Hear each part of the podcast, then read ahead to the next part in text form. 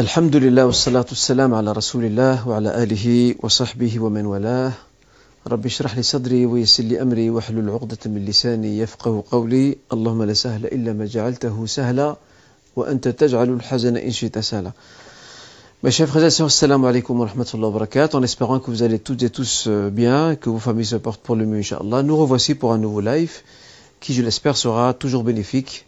C'est toujours un moment de rappel, un moment d'instruction, euh, ça renforce notre foi, Inch'Allah ça nous cultive, ça nous instruit, ça nous ouvre les yeux sur bien des choses et bien des aspects liés à notre foi, à nos enseignements et à la vie de façon générale. Alors, euh, je m'arrêterai quelque peu sur euh, un autre aspect éthique, très important que nous enseigne l'islam et qui est celui lié à, à l'humilité ou à la modestie. L'humilité la modestie, mes chers frères et sœurs, doit être une qualité euh, que doit rechercher tout musulman et toute musulmane. Pourquoi? Parce que déjà, la modestie, nous allons la lier à l'humilité. Parfois, on les confond. Parfois, euh, on fait la distinction. Euh, la modestie, c'est reconnaître. La modestie, c'est reconnaître toutes les faveurs que Dieu nous accorde et la modestie, c'est aussi une façon d'être reconnaissant envers notre Créateur et envers celles et ceux qui nous entourent, qui nous, auraient ou qui nous auront apporté là ou notre service. C'est ça la modestie. La modestie, c'est ne jamais réclamer auprès d'autrui, auprès d'autrui, un droit quelconque. La modestie, c'est aussi être capable de revenir sur une décision de revenir sur un point à partir du moment, à partir du moment euh, où nous arrivons à l'évidence que nous nous sommes trompés. L'erreur étant tout à fait humaine. Pour ce faire, mes chers frères et sœurs, euh, Allah Azzawajal, dans le Coran Karim, nous évoque souvent ces hommes, euh, nous parle de Pharaon, nous parle de Corée, Corée qui disait « Innama ilmin indi » toute cette, richesse que j'ai, je l'ai acquise grâce à moi-même, grâce à mes efforts. Euh, Pharaon, qui, euh, comme le rappelle si bien le Coran Karim, donc il a, cherché la hauteur sur terre, autrement dit, il s'est montré arrogant, il s'est montré euh, tyrannique, il a voulu écraser euh, les, plus faibles. Et très souvent, les gens orgueilleux l'orgueil étant opposé de la, de la modestie, très souvent les orgueilleux terminent très mal. Et ceux qui sont qui travaillent leur modestie, qui essaient d'être modestes, qui essaient de se mettre dans la simplicité, Allah Azza les élève, sans que eux ne recherchent pour autant cette élévation. Et cette élévation ne signifie pas qu'ils sont, sont au-dessus des autres ou meilleurs que les autres. Cette élévation signifie qu'Allah les élève en vertu, en qualité, en mérite. D'accord? Et en notoriété aussi. Euh, dans un hadith, le professeur dit L'un d'entre vous ne fait pas montre de modestie pour Dieu sans que Allah l'élève. Et, euh, et pour ce faire, mes chers frères et sœurs, il est pour nous, dans notre éducation éthique, dans notre cheminement, il est aussi important de mater notre ego. Notre ego, ego, égoïsme, on l'aura compris, notre ego a toujours tendance à chercher une forme de supériorité. Et c'est pour cette raison que euh, travailler sur son ego, le faire plier, veiller à ce qu'il ne recherche jamais le moindre droit chez la moindre personne, c'est ça la modestie. Je prends un exemple, euh, l'imam Ahmed bin Hanbal, qui est un grand savant de l'islam, comme l'imam Malik, Abu Hanifa, Shafi'a et d'autres, lorsque l'imam Ahmed, lorsqu'on lui faisait des éloges, l'imam Ahmed disait souvent, il disait, Nahnu. Nous ne sommes que des gens indigents. En fait, c'était une éducation, ce propos, euh, c'était une éducation pour lui-même. C'est un message qu'il adressait à lui-même avant tout, pour rappeler que euh, nous ne sommes pas grand-chose. Et ce que nous avons, c'est, c'est un peu grâce à Allah c'est lui qui nous l'a accordé. Et c'est inscrit dans cette optique d'être toujours reconnaissant envers Allah d'être toujours reconnaissant aussi envers celles et ceux qui nous ont rendu service, qui nous ont appris quelque chose, qui nous ont, qui, qui ont participé à notre éducation, ça fait aussi partie de la modestie. Et cette qualité, euh, certes, elle n'est pas facile à, acquérir. Et il y a deux types de modestie. Il y a une modestie de circonstance et il y a une modestie, une modestie de constance. La modestie de circonstance, c'est que, que Dieu nous en préserve, c'est qu'on se montre modeste en certaines situations. On se montre modeste. Et la modestie de constance, c'est celle qui continue, qui reflète notre vraie nature.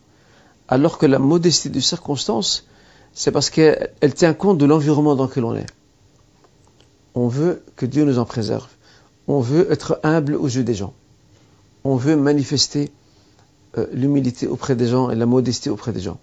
Et parfois, ça porte de bonnes intentions. Ce n'est pas, pas souvent quelque chose de calculé. Parfois, c'est spontané, c'est naturel. Mais c'est pas assez sincère. Il faut que cette modestie soit une modestie de constance, de régularité, de, manière continue. Mais pour arriver à ce, à ce stade, il faut, il convient à ce que nous puissions éduquer notre ego pour qu'il apprenne la simplicité dans la vie, dans les choses, et qu'il reconnaisse à chacun le mérite qui lui revient. Comme disait un savant, il disait Nul ne deviendra savant jusqu'à ce qu'il apprenne de ses pairs, donc de ceux qui sont du même niveau que lui, de ceux qui ont plus de savoir que lui et de ceux qui ont moins de savoir que lui. Mais vous voyez, euh, ça c'est le savant. Et un savant digne de ce nom ne peut qu'être modeste. Il ne peut qu'être modeste. Parce que c'est cette empreinte qui va le marquer euh, au rouge à force qu'il avance d'en savoir. Euh, comme disait l'imam Shab, il disait, lorsque quelqu'un apprend euh, le premier rampant, le premier empan du savoir, il se gonfle et s'enfle d'orgueil. Lorsqu'il apprend le deuxième empan, il commence déjà à, à, se, à, se, calmer, d'accord? Il voit que ce n'est pas si facile que ça. Et lorsqu'il arrive au troisième empan, il reconnaît qu'il est ignorant. Eh bien, c'est ça, mes chers frères, c'est la modestie. La modestie, on doit la retrouver dans tous les domaines de la vie. Et pas seulement dans le savoir. On l'a cité à titre d'exemple, mais ce n'est pas le seul cas où doit se traduire particulièrement euh, la modestie. En tout cas, qu'Allah nous accorde la modestie, qui nous aide à parfaire nos conduites et à éduquer, à éduquer notre ego. Et je rappelle, il n'y a que celui qui est dans le déni qui ne s'éduquera jamais et qui sera toujours le même avec les conséquences que l'on sait.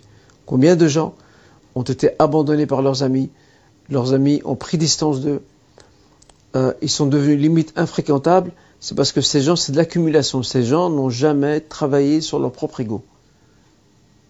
Ils en sont arrivés à là. Et vous savez, l'ego, c'est comme, euh, c'est comme un champ. Si on ne travaille pas sur un champ, en le labourant, en semant les bonnes graines, en retirant les mauvaises herbes, si on ne fait pas ça, ben, le champ va commencer à, être le lieu par excellence euh, dans lequel euh, nous y retrouverons tous les insectes nuisibles, euh, toutes les mauvaises herbes, bref, tout ce que tout ce qu'une personne qui, qui, est propriétaire d'un champ ne voudrait pas voir. Eh bien, le cœur et l'ego, c'est la même chose si on ne fait pas attention de l'entretenir, de l'éduquer, de le corriger, parce que l'ego a tendance à toujours vouloir prendre le dessus. Voilà, c'est une, nature au sein de l'homme.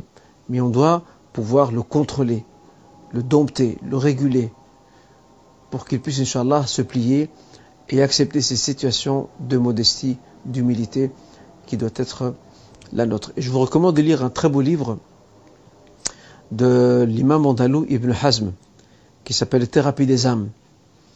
Vous verrez qu'il a, il a des fois de, très beaux exemples qu'il donne. Par exemple, il dit, euh, il dit si le lion se croit le plus fort, eh ben, qu'il sache qu'il y a plus fort que lui, l'éléphant. L'éléphant est plus grand que lui et plus imposant que lui, et ainsi de suite. Ça, c'est un exemple, bien sûr, parmi bien d'autres qu'il a cité. C'est un très beau livre qui mérite vraiment que nous puissions le lire et réfléchir sur son contenu, Inch'Allah Passons maintenant, Inch'Allah, sans plus tarder, euh, aux différentes questions qui seront euh, le thème, Inch'Allah, de notre soirée. Peut-on avoir recours à des médicaments dans lesquels se trouve de l'alcool comme ingrédient ou, solvant d'extraction? La présence d'alcool dans, des médicaments ne pose euh, islamiquement pas de problème parce que déjà il s'agit d'une infime quantité. Deuxièmement, au contact d'autres substances, cet alcool perd de ses propriétés, d'accord? Et il s'agit aussi également d'une nécessité d'arora dans le domaine médical pour se soigner. Bien sûr, si le frère ou la sœur trouve un traitement dans lequel l'alcool ne s'y trouve pas, ce sera toujours meilleur, c'est évident. Sinon, il n'y a aucun mal, Inch'Allah, à, euh, à consommer ce genre de médicaments et avoir recours pour se soigner, parce que de toute façon, il n'y a personne qui est devenu ivre en buvant donc un médicament. Et d'ailleurs, je ne pense pas que c'est dans son intérêt de le faire s'il ne veut pas avoir d'autres complications euh, qui pointeront à l'horizon. Euh, une personne a des dettes retard de paiement des loyers, puis-je l'aider à partir de ma zakat? La réponse est oui. La réponse, on peut aider cette personne euh, qui, est, endettée à cause de, loyers euh, non payés, parce que ses moyens peut-être ne lui permettent pas, ou parce qu'elle a des crédits, etc. Et faire attention, on aide à la condition que l'on voit que cette personne cherche à s'améliorer. Ou ce qu'on peut faire aussi, s'il s'avère que cette personne est dépensière et qu'elle n'est pas très regardante euh, de sa façon de gérer son avoir financier, on peut se charger nous-mêmes, en l'avertissant, se charger nous-mêmes de régler sa dette, autrement dit de régler ses loyers, pour qu'il ne soit plus redevable euh, de ses loyers, de ses arriérés de loyers, Inch'Allah Et la zakat peut servir à cela. Cette personne fait partie des personnes endettées, mais toujours avec la condition que la personne gère sainement son avoir. Parce que si elle est dépensière, lui donner la zakat, il y a un risque qu'elle va l'utiliser dans autre chose. Mais pour ça, euh, il faut que nous soyons sûrs de la situation. J'ai donné la zakat l'an dernier sur le compte épargne de mes enfants. Depuis, je n'ai plus versé de somme sur ce compte. Y a-t-il encore la zakat sur ce compte? La réponse est oui.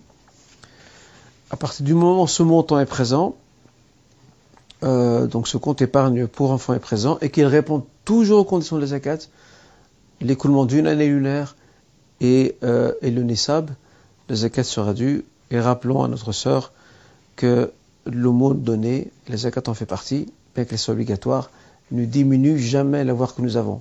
Le prophète le rappelle dans sa hadith, sallallahu Les biens d'un serviteur ne se retrouvent jamais diminués par une aumône. Euh, la question suivante. Il m'arrive de prier Al-Maghrib avant son heure, avant d'aller dormir. Est-ce bien? Non, ce n'est pas bien parce que la prière ne peut pas être accomplie avant son heure, à moins de la regrouper avec une autre prière, comme le cas de Maghrib avec l'Aïcha par exemple. Je vais revenir sur ce point euh, très bientôt, Inch'Allah Une prière doit être faite dans son temps, surtout s'il est faite de manière individuelle. Autrement dit, non combinée à une autre prière, avec laquelle elle peut se réunir, comme euh, par exemple Maghrib l'Aïcha. Je ne peux pas réunir l'Asal Maghrib par exemple mais je peux réunir Maghrib l'Aïcha sans problème. D'accord? Euh, Allah Azza wa dans le Coran Karim, que dit-il? Il dit Inna salata kanat al mu'minin. La prière prescrite est pour, le croyant selon un délai déterminé.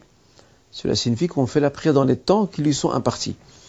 Euh, on ne peut pas en aucun cas euh, prier le Maghrib avant son heure. La prière n'est pas valide.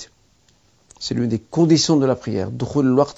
l'entrée euh, de l'heure de la prière. Ce n'est pas par hasard d'ailleurs que l'imam Malik, dans son livre Al-Muwatta, au lieu de commencer comme le font de nombreux juristes par le chapitre de, la purification des ablutions, l'imam Malik commence par le premier chapitre, c'est euh, Salah, les temps délimités de la prière, pour indiquer qu'une fois que le temps est entré, toutes les autres prescriptions deviennent obligatoires, la purification, les ablutions, la prière, ce qui est une démarche assez intelligente et logique adoptée par l'imam Malik dans le classement thématique des questions du droit et des hadiths se trouvant dans son recueil euh, magnifique intitulé Al-Muwatta, rahimahullah. Euh, un papa peut-il aider sa fille divorcée à partir de la zakat car elle passe par des difficultés financières? Euh, Il faut savoir que sur le principe, un parent ne peut pas, sur le principe théorique, un parent ne peut pas donner les zakat à son enfant et vice-versa. Pourquoi? Parce qu'il y a une obligation de prendre en charge son proche lorsqu'il est dans la difficulté. Donc les parents prennent en charge leurs enfants lorsqu'ils sont en difficulté financière et les enfants prennent en charge leurs parents lorsqu'ils sont en difficulté financière. Cependant, si le parent, le père ici en l'occurrence, n'est pas capable de, se charger financièrement de sa fille et qu'il n'a pas cette capacité financière, on dirait ici, il peut donner les zakats et de préférence, pourquoi pas la donner si sa fille, par exemple, a des dettes. S'il a des dettes, il peut euh, participer à, euh, à, effacer ses dettes grâce à ses zakat. Sinon, euh, ça vaut aussi pour un enfant qui ne peut pas aider régulièrement ses parents, d'accord? Autrement dit, les prendre en charge, il peut leur donner les zakat, et mieux vaut que les zakat aillent vers ses parents pour les aider à régler leurs difficultés financières, qu'elles puissent, être données à quelqu'un d'autre. Les parents et nos proches ont toujours la priorité dans ce domaine. Voilà. Sinon, je rappelle la règle de base, c'est qu'un parent ne donne pas les zakat à son enfant, il se doit de le prendre en charge, de l'aider financièrement régulièrement pour que son enfant s'en sorte. Mais si ce parent lui-même est limité dans ses moyens et qu'il n'y a pas d'autre canal pour pouvoir aider son enfant, si ce n'est par le biais de la zakat, et qu'en même temps cette zakat, pourquoi pas, pourrait, pourrait participer à régler certaines dettes, Inch'Allah, cela sera possible. Et d'ailleurs, cette question a été traitée dans mon ouvrage sur les zakat. Je vous permets, plutôt je vous incite, Inch'Allah, à vous y référer. Nous arrivons, Inch'Allah, à la dernière question. À l'heure d'été, les salats d'Al-Maghrib et l'Aïcha sont, sont, sont, sont, tardives. Est-il permis de prier l'Aïcha 1h30 après le Maghrib? Beaucoup de frères et sœurs le font, mais je ne trouve pas de source. D'abord, on dira aux frères ou à la sœur qui posent la question c'est que lorsque nous entrons dans la période d'été, les signes distinctifs de l'Isha et de l'Fajr euh, ne sont pas clairement définis. Il faut savoir qu'il y a des signes scientifiques, astronomiques, qui permettent de définir l'entrée de l'Isha et, de l'Fajr. Euh, au même titre que les autres frères. Les autres frères, c'est beaucoup plus facile. Mais l'Aïcha et le Fajr, c'est là où se pose le problème. Et au plus on est au nord de l'Europe, au plus ça se complique. D'accord? Et au plus les journées sont longues, au plus il est difficile de déterminer avec précision l'heure de l'Aïcha l'heure de l'Fajr. Ça, c'est un point très important. Euh, établir un arrêt de prière, ça ne se fait pas au crayon ou à la main, ça se fait en faisant appel aux données fournies par des observatoires, d'accord? Des observatoires scientifiques qui vont nous éclairer sur l'aspect scientifique pour pouvoir déterminer et dire à partir de quel moment l'heure de l'Aïcha est entamée ou l'heure de l'Fajr a commencé. D'accord? Euh, Et pour cette raison, il y a différentes lectures interprétatives pour déterminer plus ou moins le moment de, de l'Aïcha et de l'Fajr. Et parmi ces lectures interprétatives, il y a le calcul d'une heure trente entre le Maghrib et l'Aïcha. Il y a quelques mosquées bruxelloises, je pense même à l'extérieur de Bruxelles, qui ont adopté ce calendrier. C'est un ijtihad, c'est une lecture interprétative de certains gens de science pour essayer de pallier ce problème de la difficulté de déterminer avec précision l'heure de l'Aïcha et l'heure de l'Fajr, je rappelle, parce que les signes distinctifs soit disparaissent, ou alors euh, ils sont troubles, ou alors ils apparaissent à un certain moment, puis ils disparaissent en d'autres moments. Je dirais à ce frère ou à cette sœur, euh, il y a cette option d'une heure, heure trente, préconisée par certains horaires de prière adoptés, par euh, des mosquées, et il y a aussi le fait de réunir Maghrib l'Aïcha lorsque l'Aïcha devient euh, tardif.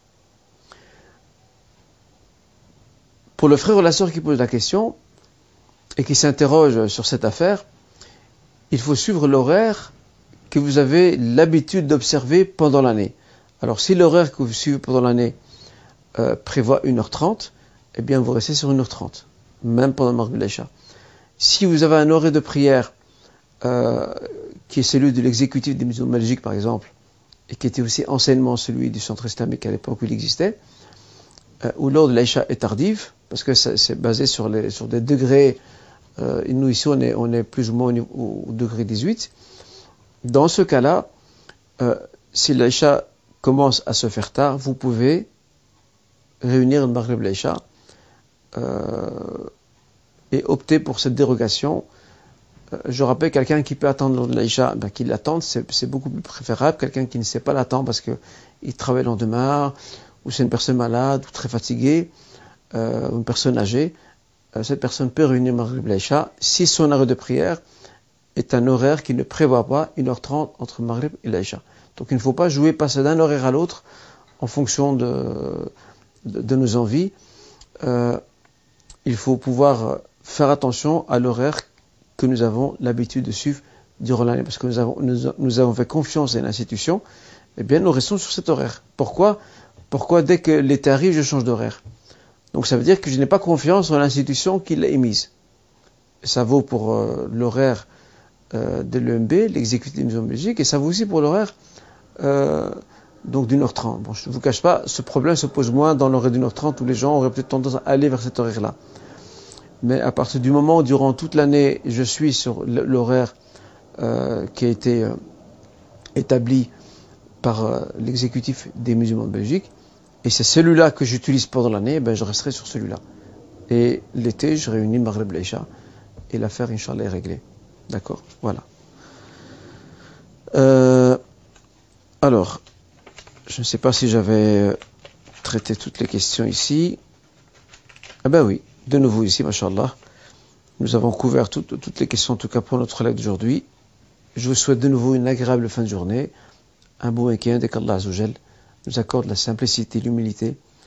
Et le prophète sallam avait pour habitude, d'invoquer son Seigneur en ces termes Allahumma ahini miskinan wa emitni miskinan wa fi masakin. Ô Seigneur, fais-moi vivre euh, dans, l'humilité et la simplicité, fais-moi mourir dans celle-ci et ressuscite-moi au nombre des gens simples et humbles.